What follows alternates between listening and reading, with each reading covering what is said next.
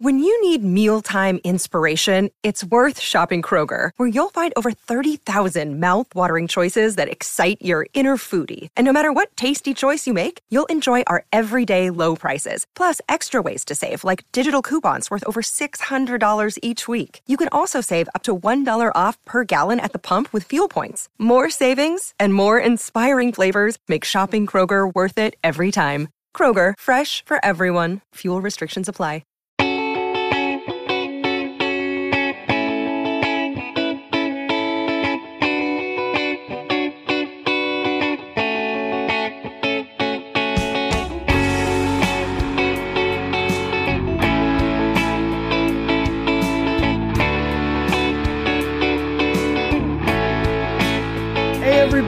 Welcome to another episode of Purple Insider. Matthew Coller here, along with Manny Hill, as always, uh, except for on a slightly different night because we had playoff football last night. So here we are to react to all of that. I want to start the show, Manny, by questioning if Eminem is taking away from the Detroit Lions. Well, because it's a musical artist who they show on TV with some of his reactions. And I've heard that uh, for another team, when they show an artist in her suite or whatever, it's a problem. Uh, why not start off with a little snark uh, right away? But good, good for Eminem. He's battled through it for a long time. Get it? Battled through it. He crossed eight mile to uh, lose himself at Ford Field in a victory from the Detroit Lions. He had one shot, one opportunity, and Jared Goff took it and uh, without throwing up mom's spaghetti over his jersey. So what a night it was. Uh, that was that was off the dome, by the way. I didn't even uh, prepare that. So, uh, Manny, what I want to talk to you about this evening is, of course, the playoffs. But what I want to do is have a little fun with it. We've been a little dark on the show recently, talking about the quarterback situation, all the things that need to be fixed for the Vikings. So, what I want to do is go through the teams that are in the divisional round and talk about what we would steal from them, except for no quarterbacks allowed. You can't just take their quarterback because we will all do that, uh, of course. But uh, that's what I want to do a little later in the show. But I got to get your reaction. I uh, one of the things I respect about ESPN, and I really mean this. I'm not even being snarky here. Is that someone will have a take on one of their shows and they will have five other shows react to it. I think it's very clever. so it's like you don't have to come up with new takes. You're just like, well, this analyst said this. What do we think?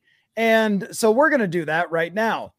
Eric Eager, you all know him from Sumer Sports, said on yesterday's show that what the Vikings should do is trade down, try to get more draft capital, and then draft Bo Nix because he doesn't expect Nix to need to be picked where the Vikings are taking at number 11. Now, the draft is a ways away, but I thought, well, that's a little spicy. And I would love to hear what Manny Hill has to say about it. So, without your head freezing, tell me what you think about that idea. Yeah, let's hope uh, let's hope my internet is good tonight. Um, it always seems to happen about nine minutes into the show, which I have about four minutes now to do it. So anyway, um, uh, it's it's interesting. I mean, and, and Eric, obviously, I respect his, you know, his opinions and and and you know analysis on football. He's he's just one of the best. It, it's an interesting scenario that could come into play. You know, I think it's you're taking a risk because you don't want to you don't want to trade down too far and then have somebody then leapfrog you by trading up because they really want Bo Nix and then taking him one spot uh, before you. So that's kind of the risk you would run. But you know, you trade back, you get more draft capital, you have more to kind of work with. Um, and that would give Kwesi Adofo-Mensah and, and KOC an opportunity to more opportunities to land, you know, potential impact players. So um, I don't know if I would do it if I were the Vikings because especially if they let Kirk Cousins walk, because if that happens, and then you don't really get the quarterback that you want in the first round, now you're kind of in trouble. Now you're probably looking at signing a big uh, bridge guy and just having him be your quarterback for 2024 and then maybe you try again in 2025 to get that young guy. Um, but it's interesting. I mean, if you can get more draft capital and still get Bo Nix, if that's still, you know, and if KOC likes Bo Nix, then I would say go for it. But it is uh it would be a risk because if you don't get him, then you're kind of like, uh okay, maybe we'll take this edge rusher at number 19 or something. So that's kind of my viewpoint on it. Yeah, I'm I'm conflicted because in one way I think whatever their plan is is fine. And this is not a good take to have because you're supposed to make it spicier than that. Uh, you're supposed to be very definitive, plant your flag. I like this prospect, don't like that one. And then what you do is tweet it out. And if the guy wins a playoff game two years later, you retweet yourself to show everyone how smart you are. That's the way you're supposed to do this. But from my perspective, I'm looking at it like, well, it's a very uh, uncertain roll of the dice for any quarterback. And we've seen all of these things work. We've seen drafting number one work. We've seen trading up to take Patrick Mahomes work. We've seen waiting till number 32 work. We've seen, right, uh, drafting, sitting for three years, developing. That works uh, depending on, uh, you know, if you're one particular franchise and you can do that. So there's no, if you do this, that gives you a way better chance at success. And even if the gap between Bo Nix and Jayden Daniels is somewhat significant as far as being a prospect goes, it both of them give you a similar advantage as far as the salary cap and building around that player. And in both cases, you can drop that player into a great situation, give them great receivers. And as you mentioned, you, you got to get a pass rusher at some point. And I was doing a little bit, ever so little early draft prep here because the combine, you know, it shows up eventually. And I, am starting to try to figure out who some of the names are. And one thing I noticed is there's a database of uh, draft boards and uh, mock drafts and stuff. I think you just, I just Google mock draft database. It comes up. And is that a, there's a lot of edge rushers expected to be in the first round, but then there's a big fall off. At least that's as, as of right now. So then you go, oh, well, gosh, if you trade down, could you get another top 50 pick or something to be able to get an edge rusher. And there's supposed to be a decent amount of depth in the defensive tackle. Could you get a defensive tackle somewhere in that ballpark? Because for gosh sake, somebody up the middle rush the passer, right? From that, it's enticing. But what if you trade back and then someone surprises you by taking Bo Nix instead? And then you just go, oh, uh, now we don't have our guy. And then in the post, you know, press conference, Kwesi Adofo is going, no, we always wanted a defensive tackle. and Andy Dalton's our quarterback. That's who we're trying to win with. You're like, wait, what? What just happened here? Right? There's always that possibility exists. And yep. the other thing too is always in forever, the higher you draft, the better your odds are. So even if other quarterbacks that aren't one, two, three have succeeded, your chances are better just just like intrinsically you get to pick first you get to get get the best guy and that makes me want them to go all in and go up to get Jayden Daniels. So the extremes here are far, and you can make an argument for both. But I think if you told me trade up and get Jayden Daniels or trade back and get Bo Nix, I don't believe in my draft analysis, but I still think Jayden Daniels is probably that much better of a prospect. Does that make sense?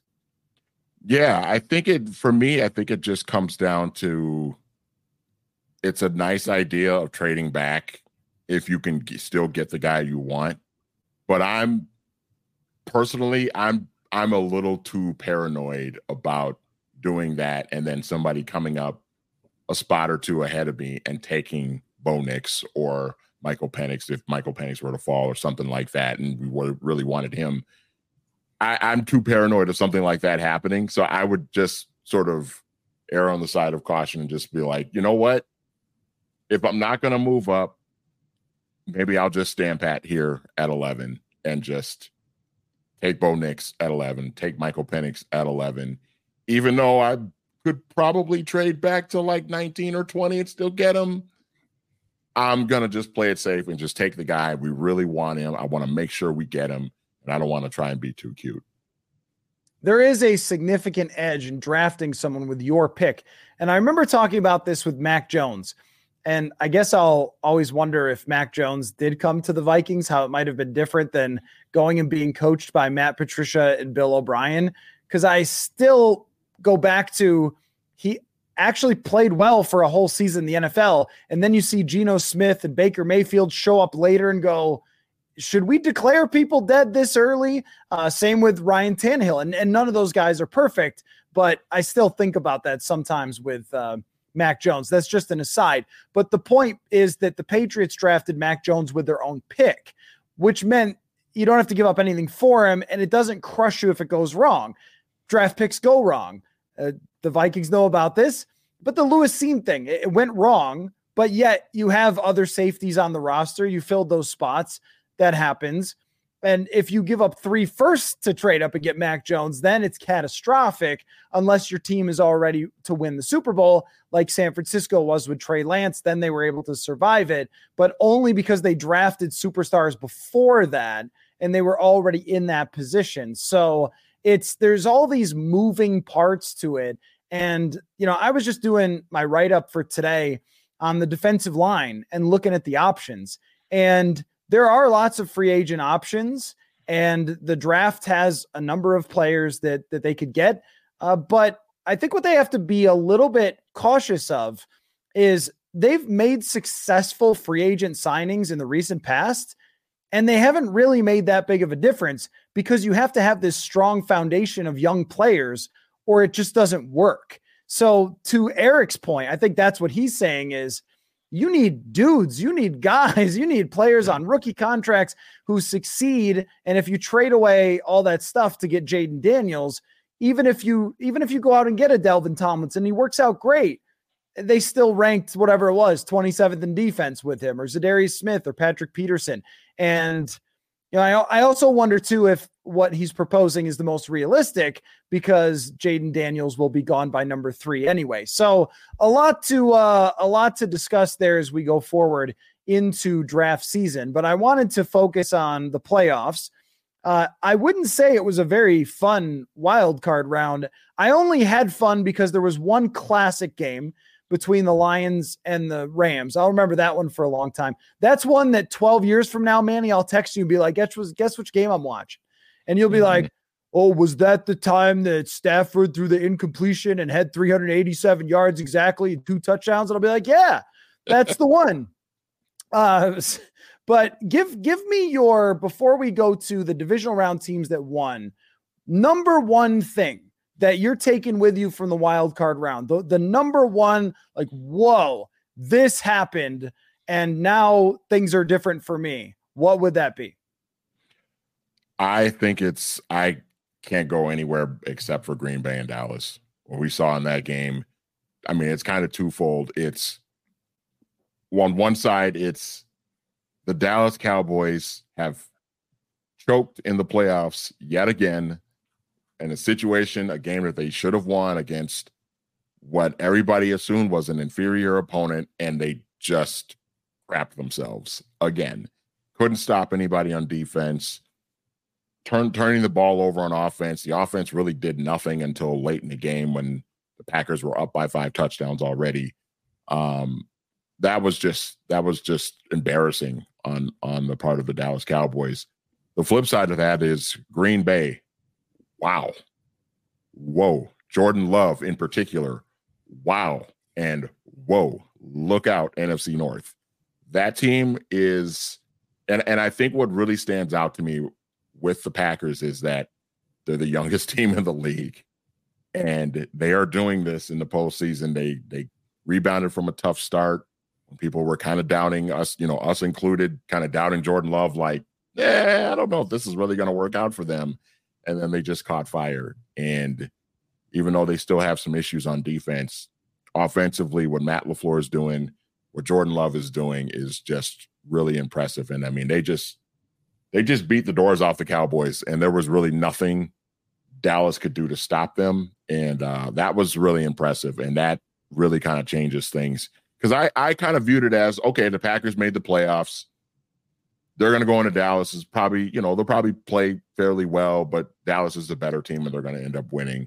Um, and the Packers will just have some nice things to kind of think about going into next year. But this is now that team is really, really feeling good about themselves, and Gutekunst and and Matt LaFleur are feeling great about what they have going on, and it's it's impressive. That that's what really stood out to me throughout the entire weekend.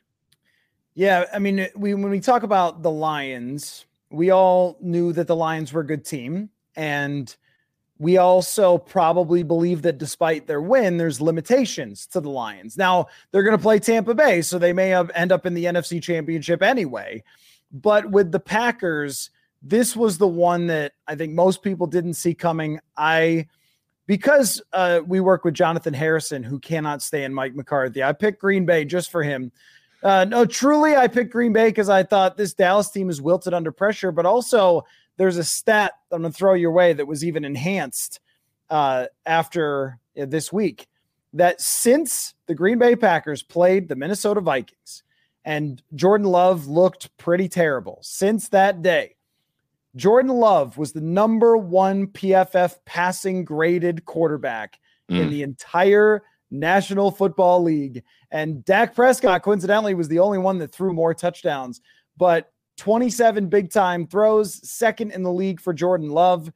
I mean, he was playing like a top three quarterback in the second half of the season, which made me think I, that's not the same Packers team that started off slow when it's being operated by that quarterback. And for all of Wild Card Weekend, Jordan Love was the highest graded quarterback in the entire league. It was not just throwing to open people, that was some of it, but there were tight window throws, there were playmaking throws, off balance, all the same stuff that he did against the Vikings. He was doing against the Dallas defense. They also ran the ball extremely well and played off of that very well.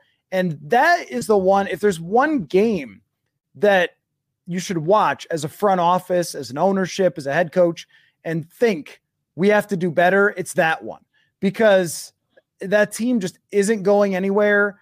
This guy can play. It's not fluky. It's not accidental. Oh, he just threw some bombs and had a Case Keenum half of a season or something. No, that's not.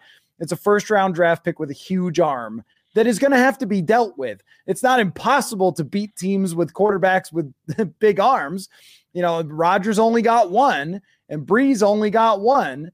Uh, but if you're going to play against those guys, you have to be at a higher level. Your defense has to be better. It can't be the defense of the past if the division is not very good. And your quarterback has to be better. You can't finish 13th in offense or something. You've probably got to have somewhere in that top five to seven offense range to compete with a couple of teams in Detroit and Green Bay that are now going to project as top 10 offenses every year going forward because they're not going anywhere. Jordan Love is young and apparently younger than Kenny Pickett, which I didn't know until today. and uh, isn't that crazy? And you know, the the Lions team, they're Jared Goff's not even 30 years old yet. And he was in that Barbie movie. Is crazy. He's very busy.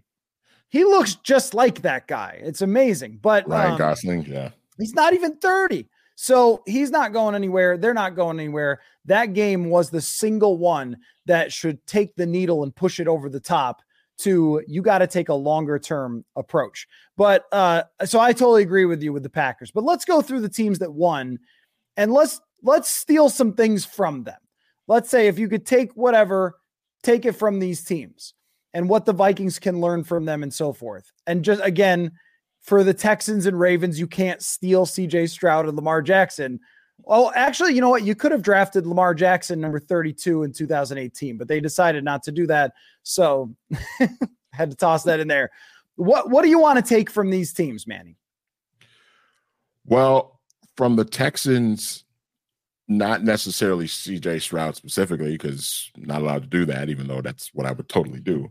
Um, but I think the the overall plan and vision of the Houston Texans over the last couple of years, um, since they moved on from Deshaun Watson, they've, you know, cleaned up the front office and and made a lot of changes there. Not saying that the Vikings need to do that, but I think just taking the overall vision and and and having that plan of we're going to bottom this thing out and we're going to draft the hell out of our roster and we're going to really turn this thing over. We're not going to hold on to veterans that were great five, six years ago. We're going to let those guys go. And we're really going to take this franchise into a new era.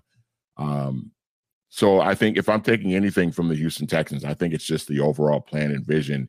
And you know, you're there already. I think just by winning that playoff game over the weekend over Cleveland, they have kind of put themselves ahead of where I certainly thought they would be at this point. You know, I thought that they would be better this year uh, than what they had been with a new coach and a young quarterback and everything, but they have far exceeded my expectations, exceeded the expectations of a lot of people, and I think it's it's a sign that where they're headed, where they're going, is really sound. You know, now they got to keep it going. Obviously, they got to build off of this going into next year, but um, I think just the overall vision of what the Houston Texans have right now is just really solid. So that's that's what I would take from them. Folks, Lucy is upping the nicotine pouch game with breakers, pouches packing a little something extra inside. What are Lucy breakers? If you know your pouches, then you know that the nicotine doesn't hit immediately and neither does the flavor. But the geniuses at Lucy came up with a brilliant way to fix both of those problems. They put a mini liquid capsule inside each breaker's pouch. So here's what you do you get the breaker's pouch, break it with your teeth, and it makes a satisfying pop. Then put it in your lip and enjoy the immediate nicotine and flavor release. Nobody is doing anything like this except for Lucy. It's a new kind of pouch technology only available from Lucy. There's six delicious flavors, including apple ice espresso and classics like mint and mango. So, Break up with your dusty gas station pouches and go to lucy.co slash purple insider. Use the promo code purple insider and get 20% off your first offer. Lucy offers free shipping and has a 30 day refund policy if you change your mind. That's lucy.co. Use the code purple insider and get 20% off and always free shipping. Now, here comes the fine print. Lucy products are only for adults of legal age, and every order is age verified. Warning warning this product contains nicotine, and nicotine is an addictive chemical. Yeah, I mean, it's hard not to look at teams like the Texans in Detroit and think about how recently it was that they were not just bad, but truly pathetic football teams. And now they are great football teams. Uh, last year, the Texans, of course, they drafted CJ Stroud because why would you not draft CJ Stroud? And I love all the people who are like, I knew it. I knew CJ Stroud was going to be great. And it's like, well, he was taken number two overall. So now, if you were a Brock Purdy guy, I'll give you some shout out for that. But I'm not so sure if you could pat yourself on the back for being a Stroud guy when, again, number two overall pick. Uh, but I do appreciate all the S2 test snarking and all that with the that was obvious though. The not so obvious thing that they did was they traded up to get Will Anderson. And the reaction was largely, and I went back and looked because I don't like the people are saying whatever sort, sort of approach. So I looked it up, and draft analysts were very split on this. I mean, some people thought this is great. He's a great prospect. They need players. Why not go for it? And others thought, well, kind of reckless to just, you know, throw away your next year's draft to go up and get Will Anderson. And some folks projected them like, you're giving away a top five pick. So what are you doing? Uh, it turns out that it was an incredible move. And I guess what you learn from that is not, hey, go trade everything for a pick if you like him or prospect if you like him and be reckless. But you got to play to win. Like you had, they decided that they weren't going to win anything unless they had an edge rusher who's a star, which is probably true for any team in the NFL. You will not reach the Super Bowl without a great edge rusher. And we're, we're just going to go for it. And if it busted, then it busts. What are you going to do? Like they weren't afraid that if this thing goes wrong, then everyone's going to criticize us. And I would say the same for for the Vikings. Like if it go if you trade up and you get Jayden Daniels and it goes wrong, oh well. I won't criticize. I promise you, I won't criticize you if it goes wrong. I will say it was the right thing to do. Kind of the same way that, you know, we questioned at the time the Vikings signing Kirk in 2018, but I always understood it, right? And you could say, well, it didn't work and it didn't, but I understood it and I appreciated that the Wilfs wanted to spend the money to take a shot. And I, and even though there were things that might have worked out better, they took a shot. It didn't work. Take another one. So the same thing goes for the Texans. You took a shot at Will Anderson. And guess what? It worked. And oh my God, is that guy good at football? Uh, the Baltimore Ravens, though, Manny, I mean, this team is just the premier football franchise with how they're run so smartly from top to bottom. So, of course, you take away that. But uh, what else you got to learn from the Baltimore Ravens?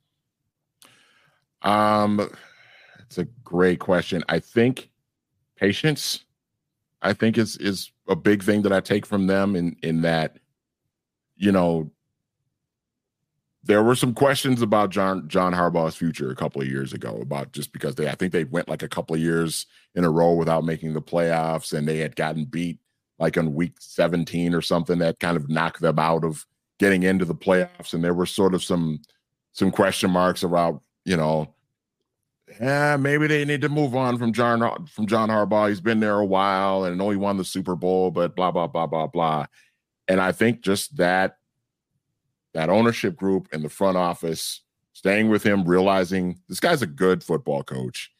Um, I think just having the patience and and the overall resolve, and I think it's really kind of impacted that the culture of that organization, why they've been able to stay, you know, competitive for for this long. I mean, obviously Lamar Jackson has a huge part to do with that. Um, but I think just the the culture of that team is always good defensively. It seems like they're always one of the better defenses in the league. This year, they've been one of the top three or four defenses in the league. Um, so I think just that overall sort of resolve and culture of being patient, staying the course, not making any sort of drastic decision because there was one year where they kind of fell off a little bit, um, kind of sticking with what they knew and what was working for them, I think is what I would really take away from the Ravens and it's gotten them again to this point with getting Lamar, keeping Lamar, and having him put together an MVP season, and they're the front runners to go to the Super Bowl out of the AFC. So they lost uh, last year in the actually strangest fashion. That was when Tyler Huntley tried to go over the top on a QB sneak, fumbled the ball, and Cincinnati picked it up. But you're saying that a backup quarterback would not perform as well as a starter, and people would look at the coach and blame the coach. That's really interesting. Uh, mm. Shout out to also to all the fire Mike Tomlin people after he loses a game with checks notes Mason Rudolph. Uh, so you know that that that's one thing I guess I would say. But my favorite thing that the Ravens did was they looked at Lamar Jackson and his passing, and and this may have also been a Lamar Jackson thing, and they said we've won a lot of games with Greg Roman doing things a certain way on offense, but can we do them better? Can we adjust? Can we adapt? Can we go get more playmakers for him and also design a passing scheme that really leans into his arm and his arm talent? And he showed that that was really the right move. And so that says to me that if the Vikings do draft a quarterback, don't be rigid in the way that you want to approach the offense. And this is, I think, the number one concern about Kevin O'Connell. Is he going to be like, this is my offense, this is how we're playing it, no matter what? But the Ravens looked themselves in the mirror and said, you know, we just can't. Greg Roman has been good with a couple of mobile quarterbacks, seems to really understand the quarterback running game going back. Kaepernick, Tyrod Taylor, early in Lamar Jackson's career, but Lamar developed he changed as a quarterback. So you didn't need to just run with him and then look for a, a, handful of shots. You could really put it all in his hands now as he's grown and developed as a quarterback. And uh, I, I, I'm impressed by that. And I would take that away. I think your culture point is right. One other thing I would throw out there is linebackers are a big deal. They don't get paid a lot because there's not a lot of good ones. But if you get good ones, so I think Ivan Pace is a good one make sure you get another good one.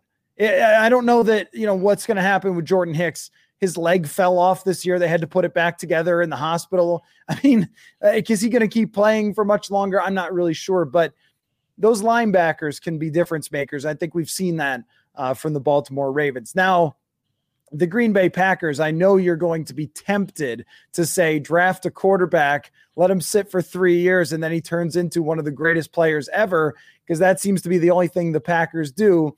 But what should what should we really take away from the Green Bay Packers? I think in, in a lot of ways it's kind of similar to what I said about the Baltimore Ravens in that they tend to, you know, I mean, let's be real here. The Aaron Rodgers situation, that thing was a mess. The way it played out, all of the drama, him being pissed off because because they drafted a quarterback, you know, when he's out there, you know, winning MVPs and going to NFC championship games. Um, which is kind of ironic because when they drafted him X amount of years ago, it was basically the same situation. And all what did Aaron Rodgers do? All he did was complain about how that guy that wore number four never helped him behind the scenes or whatever. So, um, but I, I think the way that they have the way they managed that whole drama with Rodgers, getting him out of town, they took kind of a hit, a financial hit by moving him out of town. But then I think to kind of keep this team together when the thought was that, oh, they're going to be, they're going to fall back and they're going to be pretty bad moving on from a four time MVP quarterback and trading him away. They've, I think, just keeping that team together and, and, um, you know, kind of establishing a, you know, welcoming in a new era that is off to a really good start and not being afraid to do that. Um, I think is is what I would take away from them. Not being afraid to move on from an older quarterback who's still playing pretty well and move on to something new. That that does sound like a lesson for sure. Oh yeah. Manny. You know, I I guess other than that obvious that is the one. Like that's the one. The, any of these teams that move on from an older quarterback, even uh, Baltimore Joe Flacco was still playing fairly well when they drafted Lamar and said it's time. So there's examples all over the league and you know Buffalo as well with Tyrod Taylor, who I think were far enough away that people forget he was like the ninth best quarterback in the league by PFF the year before they moved on from him. And they had the same thoughts, just not going to be good enough. He's going to cost too much, and so forth. So anyway, I, I look at it as the way the Packers help Jordan Love the most, in my mind is by tying the run to the pass. Not by saying you want to tie the run to the pass, but by truly beautifully doing it. And, and this goes, I'll actually use this. I'll, I'll double dip here and I'll use this for San Francisco as well. That the best coaches from that Shanahan tree, Bobby Slowik does it as well. They have the other team's linebackers just losing their minds, trying to figure out is it a run? Is it a pass? Who's going where? The wrinkles that they add to those foundational old school Bill Walsh to Shanahan to Kubiak to all those things. And they just use it so well. And it all starts with a running game. And whether you want to spend a high draft pick on a running back or not, uh, Christian McCaffrey's a high pick. Aaron Jones is a fifth rounder. Who knows? But you know what they have in common? They're good at football. And it running, paying running backs is not a great idea but running backs absolutely matter. And your running game really matters, especially when you can make those two things work in conjunction. And the biggest failing of Kevin O'Connell is not having Nick Mullens throw interceptions, it's not being able to run the ball for two straight seasons. And even when it comes to like, do you bring back Dalton Risner? I don't know.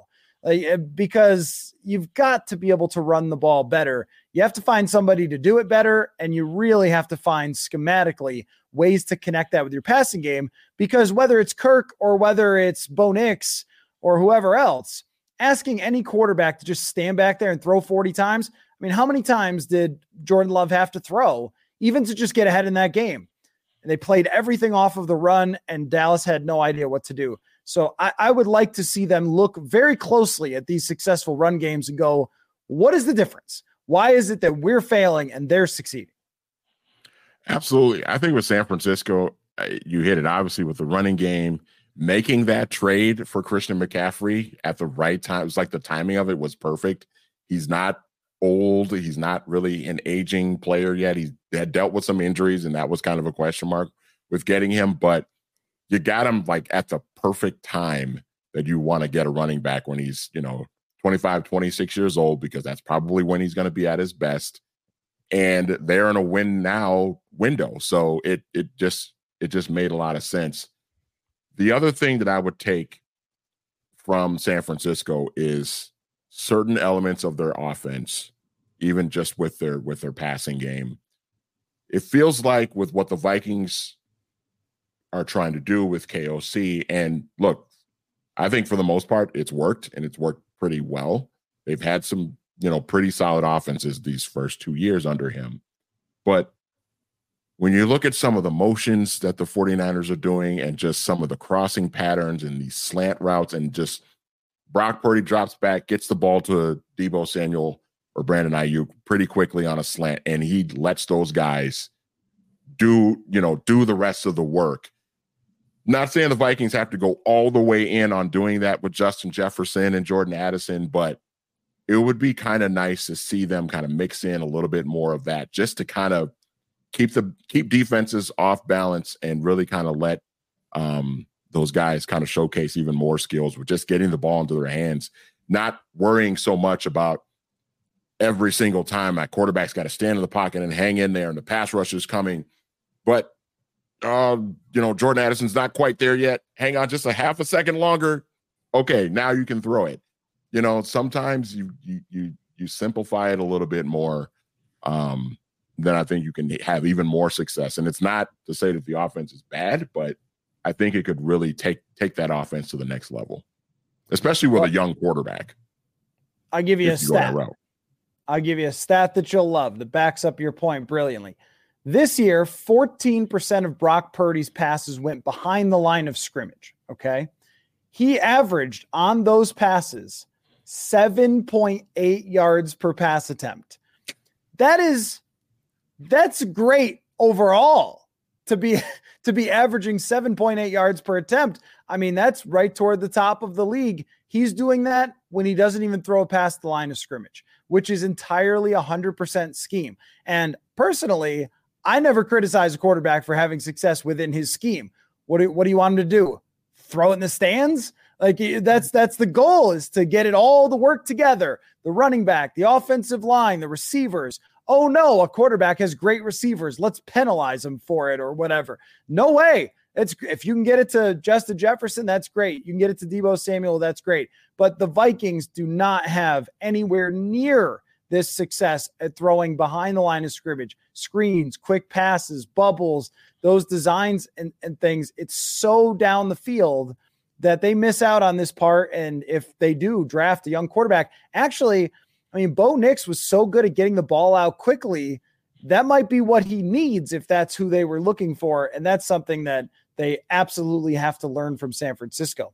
Uh, let me get to a couple comments before we move on to the other games. Uh, Scott says, How about going full Rams?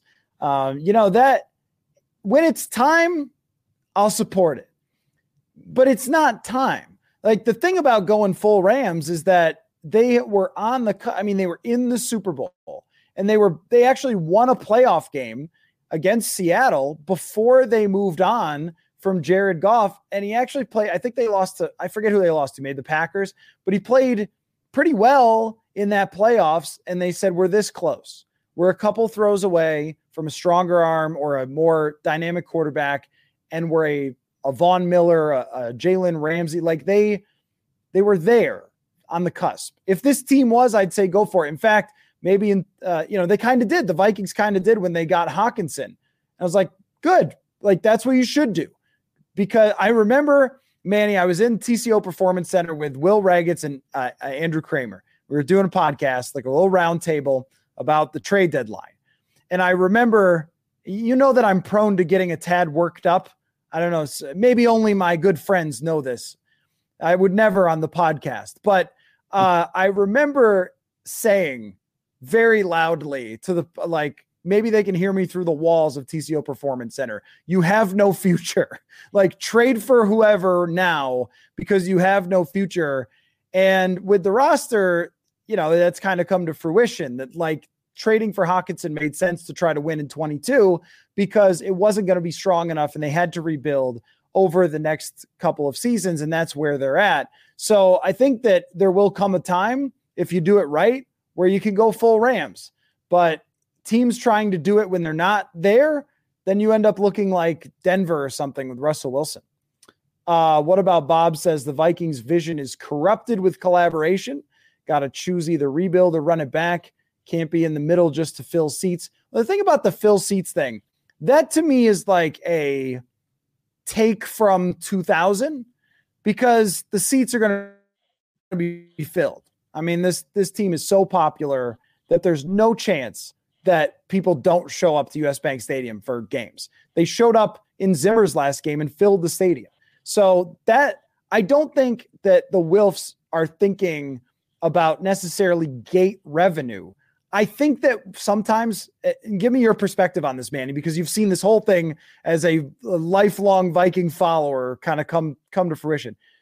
I think that the Wilfs just can't stand the thought of not trying to win. I think they love they love this franchise, and that if I owned a team, I would of course be totally fine with tanking. But also, you know, I can see where if you own a team and you fly from New Jersey all the way to Minnesota to watch your games, that you don't want to fly there to watch them lose by 28 points and just because of draft status or something. Like I've always understood why they wanted to do that. And I would also say one other thing is that there hasn't been that many tank opportunities really throughout. I mean, they've always had good enough players and so 2020 is when I go back to when Kwesi and, and Kevin O'Connell took over. You could have done it then. You could do it now. But it's not like every year they should have tanked and they couldn't, or they or they chose not to. Many times they couldn't. So I don't know. How do you feel about that and where the Wilfs stand in all this? Yeah, I mean the US Bank Stadium is always going to be full. It's just it's just always going to be full. The Vikings really going back to 1998, the first year Randy Moss, have never had a problem with attendance. And this includes the 3 and 13 season in 2011. And I think what can help with that is even if you go into tank mode, if you still have, you know, one or two great marketable players, fans are still, even if the team is bad, fans are still going to show up to watch that player play. You have that guy in Justin Jefferson. You know, in 2011, the Vikings had that guy in Adrian Peterson and Jared Allen. You know what I mean? So I'm not worried about crowds not showing up. I, I think you you hit the nail on the head with the Wilfs, though, as far as they just don't. I think I just remember Rick Spielman's press conference after the 3 and 13 2011 season, because after that, Rick Spielman was officially, you know, officially, he had been with the organization for a handful of years, but he officially became the GM after that season. And I remember he kind of got choked up a little bit when he was talking about the three and 13 season. I, you know, I, I think that that comes from the Wilfs of just not, never wanting to be bad and just wanting to have a team that's always competitive. And I think that is what has kind of kept them from completely tearing this thing down and, and starting over like the Texans did, like the Lions you know, kind of did for a long time. Um, but yeah, I mean, we we've seen the evidence. The Texans are a perfect example of how quickly you can turn this around, and you don't have to just because you go three and 14 one season doesn't mean you're going to go three and 14 for the next five or six years. You know, even after that bad season that the Vikings had in 2011, they turned around and went won 10 games with Christian Ponder starting 16 games for them. You know what I mean? Now, Adrian Peterson running for 2,100 yards almost had a lot to do with that too. But you know, you can turn things around pretty quickly if you if you draft well, if you make the right free agent signings. You know, I mean, if you manage your cap very well, you can turn things around pretty quickly if you do it right. So I I don't know if the Wilfs really realize that that you know just because you go bad one year doesn't mean it's gonna you know stick around forever. Um so we'll we'll see though but i i it's just it just feels like the right way to go man but it it just at this point right now there's just i think there's enough talent on this roster to to keep it from really falling off completely like teams like the um like the dolphins and the texans and the bengals did in recent uh, in recent years yeah, and I will say to their credit, and uh, trust me, the last people I want to protect is NFL owners. So, um, but this offseason, they could have demanded that Kwesi Adofo-Mensah kept Adam Thielen, Dalvin Cook, Eric Kendricks. It would have been hellacious on their long term cap, but they did not make that demand. And I would also say, too, that they won a playoff game in 2019, and you could see where I, I think that they're they are pretty reactionary. I, that's what I would say is that they're not loud about it, but you know, we talked about this with the Packers, like how they take action after things happen against the Packers. That I think when they saw them win a playoff game, they were like, oh, see, we can do it. So now just do that again, but win the divisional round. And it was like, no, they're going to lose a bunch of players. It's not how this works. So they didn't repeat that mistake this offseason in tearing down a lot of major parts. So I've always thought that you can win with this ownership. Uh, you can win with this plan, this competitive rebuild plan. I actually believe that it came together quite nicely f- to pick 11th overall in a good quarterback draft. And then you get the cap space. But I think what everybody's worried about, obviously, is are you going to deviate from the plan because you're reactionary?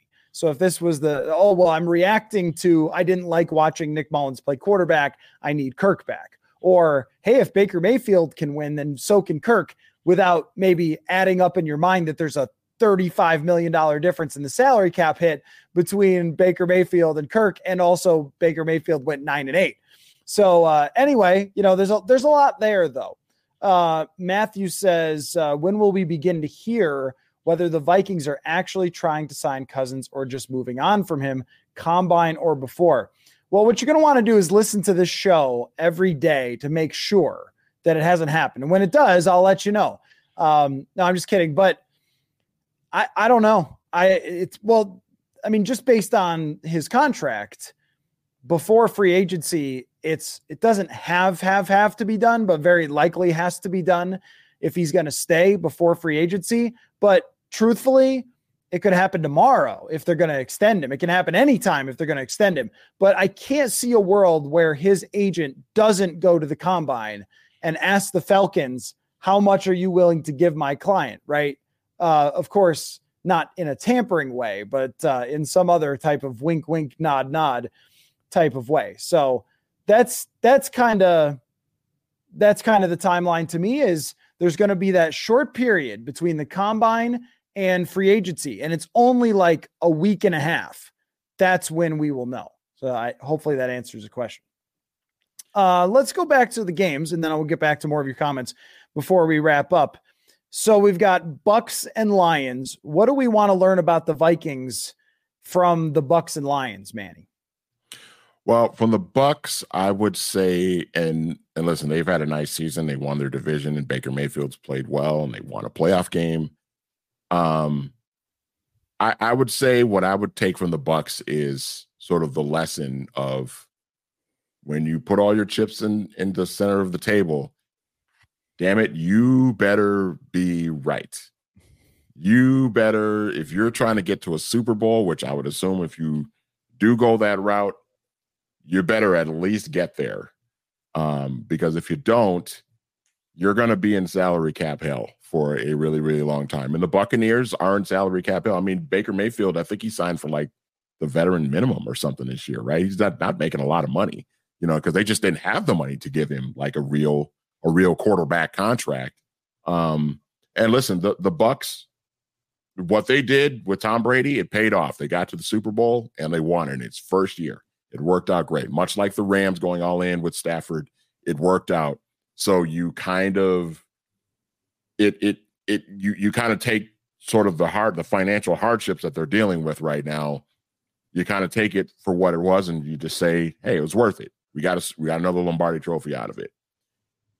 I would highly caution the Vikings from going down that route because if you do choose to bring Kirk Cousins back, and you decide to go all in, you better nail it because if you don't, it's going to cripple you for a long time and then it won't be worth it. If you don't get to a run, you know, go on a run to the Super Bowl, um, it's going to get a lot of people fired, probably. Um, so I would just say to take from the Buccaneers is just sort of the lesson of like, if you're going to go that route, you better nail it. Otherwise, a lot of people are going to be in trouble. Folks, if you've been listening to the show, then you know how much fun we have been having with prize picks this year. Just go to prizepicks.com slash purple. Use the code purple for a first deposit match up to $100. And let me tell you how it works. If you haven't heard us talk about it enough yet, or you haven't tried it yet, very simple. There are yardage totals on prize picks. You either pick more or less, and boom.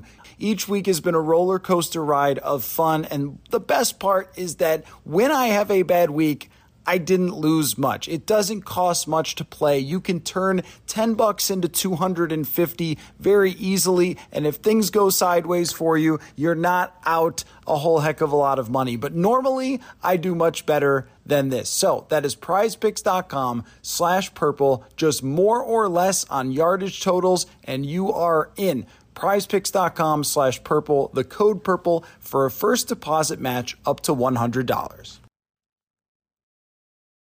Yeah, Mayfield's uh, cap hit for this year is less than Nick Mullens. That's my favorite of all the stats that I've come across.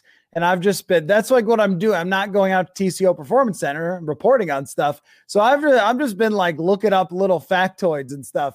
And when I came on that one, I was like, that is insane that his cap hit is $1.7 million. And that's the only way that they were going to make the playoffs is if Mayfield played really well for them. And most people thought they were going to win like four games. Uh, but yeah, no, I mean that that is the thing is that it is extremely difficult if you push the chips to the middle of the table. And even the Rams, where do they go from here? They've got a gr- you know a couple of great receivers, but their quarterback is older. Can they make the moves to get them past what they were this year? I mean, the Rams, if they don't win the Super Bowl, then where would they be right now? They would be distraught at that loss. Instead, it's like, oh well, Stafford played great and tough, tough season the way it ended, but whatever. Super Bowl a couple years ago, who cares? If they didn't, it would be pure panic from the Los Angeles Rams about what they did. And that's kind of how it's been with Cousins, where they've gone all in. And then by the end of the season, if they if they don't make it, like if they check down on fourth and eight, lose to the Giants, it's just this huge gut punch because it didn't work and you sacrificed for it uh, with the rest of the roster and potentially for the future. Well, definitely for the future. They have a $28 million dead cap hit next year or dead cap hits spread out over four seasons, likely. So you know that that is the price you pay. I agree with that. Uh, my takeaway there, I've, I mentioned it um, I on the show with Searles that I did earlier today, but if Baker Mayfield could take a couple of great wide receivers and win a playoff game at home, which Kirk Cousins has never done, then um, I think other quarterbacks can throw to wide receivers that are great. Like wide receivers are really driving a lot of these offenses, and He's just not the only one. If Baker Mayfield can do it after being pretty much lost in the ocean of his career and find stability and find a team that buys into him, then there are other quarterbacks in this world that could lead the Vikings to a 9 and 8 season without destroying their future salary cap. As far as learning from the Lions, well one thing, I mean, you can never have enough weapons. That would be one. Is if you've got enough, then get one more. Uh, I would say too that it takes a little while to develop a defense. They're still not there yet. Um, but I mean, this team tanked to get there. I I don't know. Like, find a coach who believes in the quarterback as much as Dan Campbell with Jared Goff. I, I maybe make sure your tackles are eligible. I don't know. It's hard to make a real comparison with the Vikings and Lions because they so specifically took that route of tanking to get here that I can't say, hey, Vikings, you should tank if we know that they're not going to do that. Um, but I guess it's all it comes back to playing to your quarterback strengths. Oh, uh, well, how about this? You can never have enough good offensive linemen because they just kept getting them. They already had Decker and they were like, you know what, Penei Sewell, let's go. Frank Ragnow, let's go. So the Vikings already have a couple good ones. You can always have more. And once again, that is the another thing that just enhances the quarterback. If everything goes into enhance the quarterback, you're going to have it play out to where the guy goes 22 for 22 with a clean pocket or whatever. Nail your draft picks, man. If you if you nail your draft picks the way the Lions have the last couple of years, I mean, you get this is this is what you get. You get a team on the on the brink of going to an NFC championship game uh, for the first time in 32 years. Um, so yeah, I mean, I think that's that's part of it. I know people, you know, with Kwesi, people are gonna still people are still making a big deal about the 22 draft, and and I get it. It's not turned out great. Um, but let's see how this 20 how the 23 draft turns out. Let's see what they do this coming spring with 2024. I think that if they can go the Lions route in terms of just nailing guys, whether it's, you know, find some gems in the third, fourth, fifth round, you know, if you can. I mean, it's not a guarantee that you do that, but you know, what helped the Vikings during the Zimmer era was what they were able to do in in 2015, getting Stefon Diggs and Eric Kendricks and and Danielle Hunter in those mid rounds, and those guys ended up being star players for you. So, you know, I think if they can, if the Vikings can do that, you know, do something similar to what the Lions have done over the last couple of years, just nail, just hit on. You're not going to hit on every draft pick, but hit on as many as you possibly can. Um, I think that's definitely one thing you can take from Detroit. Uh, Scott brings up Tampa Bay's front seven. I mean, that's one thing through all these teams except for Detroit, although they have Aidan Hutchinson, who would be uh, the best player on the Vikings defense next year if they don't bring back Danielle Hunter. But all of these front sevens, even the Packers had their problems. Rashan Gary, Preston Smith, Kenny Clark, these are stars. You can name them for every team. Their ability with their front four uh, to get after it. And of course, Vita Vea, even if he's not a pass rusher, is a major impact player for them. So that that's a big deal. And when we get to the uh, Chiefs and Bills, well, I guess I would also say with the Lions, you could learn this. They're not going anywhere. It didn't fail. They didn't Lions. They restored it. They're back. Res- respect how good they're going to continue to be as you uh, take your approach going forward and understand that's the bar for this division, and the Packers are the bar for this division, and you know Chicago might be on the way. So uh, Chiefs and Bills, the two most obvious teams that just did it exactly right. They both had good quarterbacks who took them to the playoffs, and then they drafted quarterbacks with super high upside, with incredible physical gifts, and these guys are freaking stars. This right here is the Brady and the Manning of this generation, whatever it is. Are they Gen Z? Are they Gen Z A? I don't know what what is someone who's 12 years old right now. Help me out. I have no idea. But if I was 12 years old, I would be losing my mind about how great this is. In the same way that Favre and, and Aikman or Aikman and Young or whatever we're playing, Jim Kelly versus Dan Marino, John Elway. You know, the same way. That that's that's all of us watching Josh Allen and Patrick Mahomes. But I don't even think we need to try very hard for this one. I, I you'd, you'd have to look elsewhere for this one. I do think this. Okay, I'll give you one. One thing the Bills and the Chiefs have that the Vikings may achieve here because it's very clear no one is offering Brian Flores any jobs is the same defensive mind if they are good year in and year out can build on their scheme and build a defense in their vision and be very good repeatedly. It's hard to repeat good defenses, but Spagnuolo and Sean McDermott are two of the best. And I think that goes overlooked is building a defense in your vision as a defensive mind. Uh, Brian Flores could be able to do that here. And, and I like that prospect of him being able to pick the draft picks, pick the free agents, build it how he wants to build it over a number of years. If he's the defensive coordinator here for five years or more, depending, whatever. Spagnuolo got his shot, didn't work out. It's been a DC forever. I think that would be a really good thing for them if they had continuity at that defensive coordinator position. 100%. I was just thinking the same thing about Brian Flores. Like, he needs to sit in that draft room and go over that draft board with Kwesi and say, yep, like this guy, like this guy. If he's there in the second round, let's take him because I can do X, Y, and Z with that guy in my defense. Like that's, you know, I mean, and I, I, I go back to the Lewis Cine thing, and and it's just one one swing and miss on a draft pick, but you kind of think like if Brian Flores was around then, does he want to take Lewis Cine at that spot? Does he want to go into a different direction? You know, how does that how does that thing sort of play out? Um, so yeah, I mean, I, I think that would be huge. Going back to the quarterbacks thing though, with the Chiefs and Bills, obviously both of them are are just the elite of the elite. But the other thing you can take from that is neither one of them were top five picks.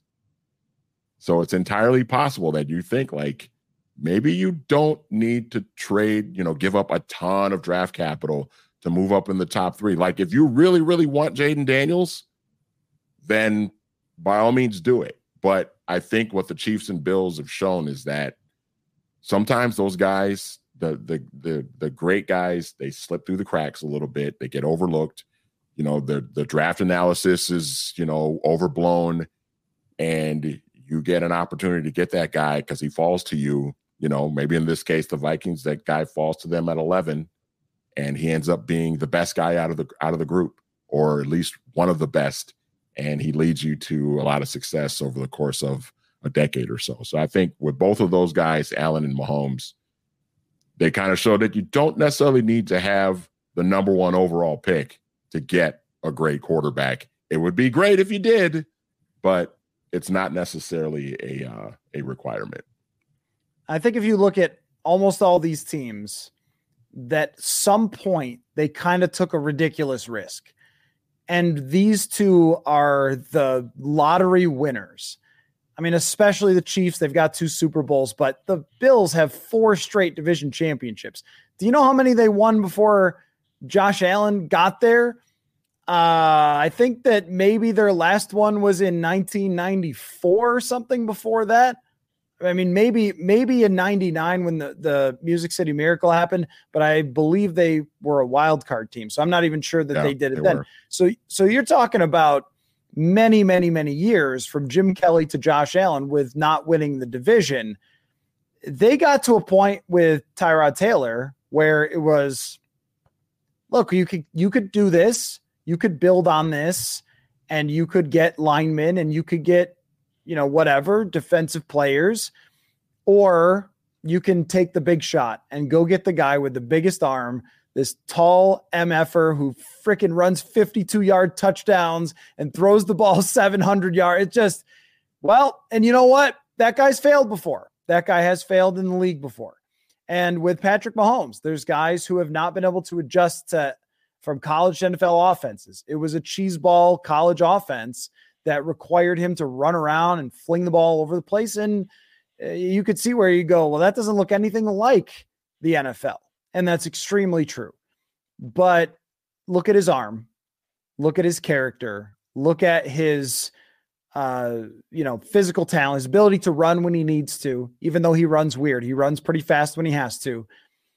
And let's just take a shot. Let's just take a shot. And you can't win if you don't play. And so that's that's the most obvious. It's right there. It's just right there uh, that you can learn from that. That you know, being okay. And look at those teams. If there's is there a more obvious Vikings comparison to those two teams? The Chiefs. How many times with Elvis Grbac and Steve DeBerg and Rich Gannon and and Trent Green, who I think was actually a good comp for Kirk, like a Trent Green type they would always get there and they'd always be within shouting distance. And then it would just, you know, it'd feel like, oh, that one thing went wrong. Mariota threw a pass to himself to win a playoff game. And Alex Smith is is just good enough, but not good enough to get you deep into the playoffs. I mean, it just can't it just can't be right there more for you than the way that it is now. So uh you excited, Manny? You excited for this? This is a this is a bunch of great matchups, man. You couldn't have drawn this up any better. Oh, this is going to be so much fun. I think Packers Niners is going to be a lot of fun. You know, I know the Niners are favored by a pretty significant. I think it's what eight and a half right now. They're favored by, um, but I think that game's going to be a lot of fun. I think Texans Ravens has a chance to be a lot of fun um because the te- I think the Texans are just fun and and the Ravens are obviously a great team.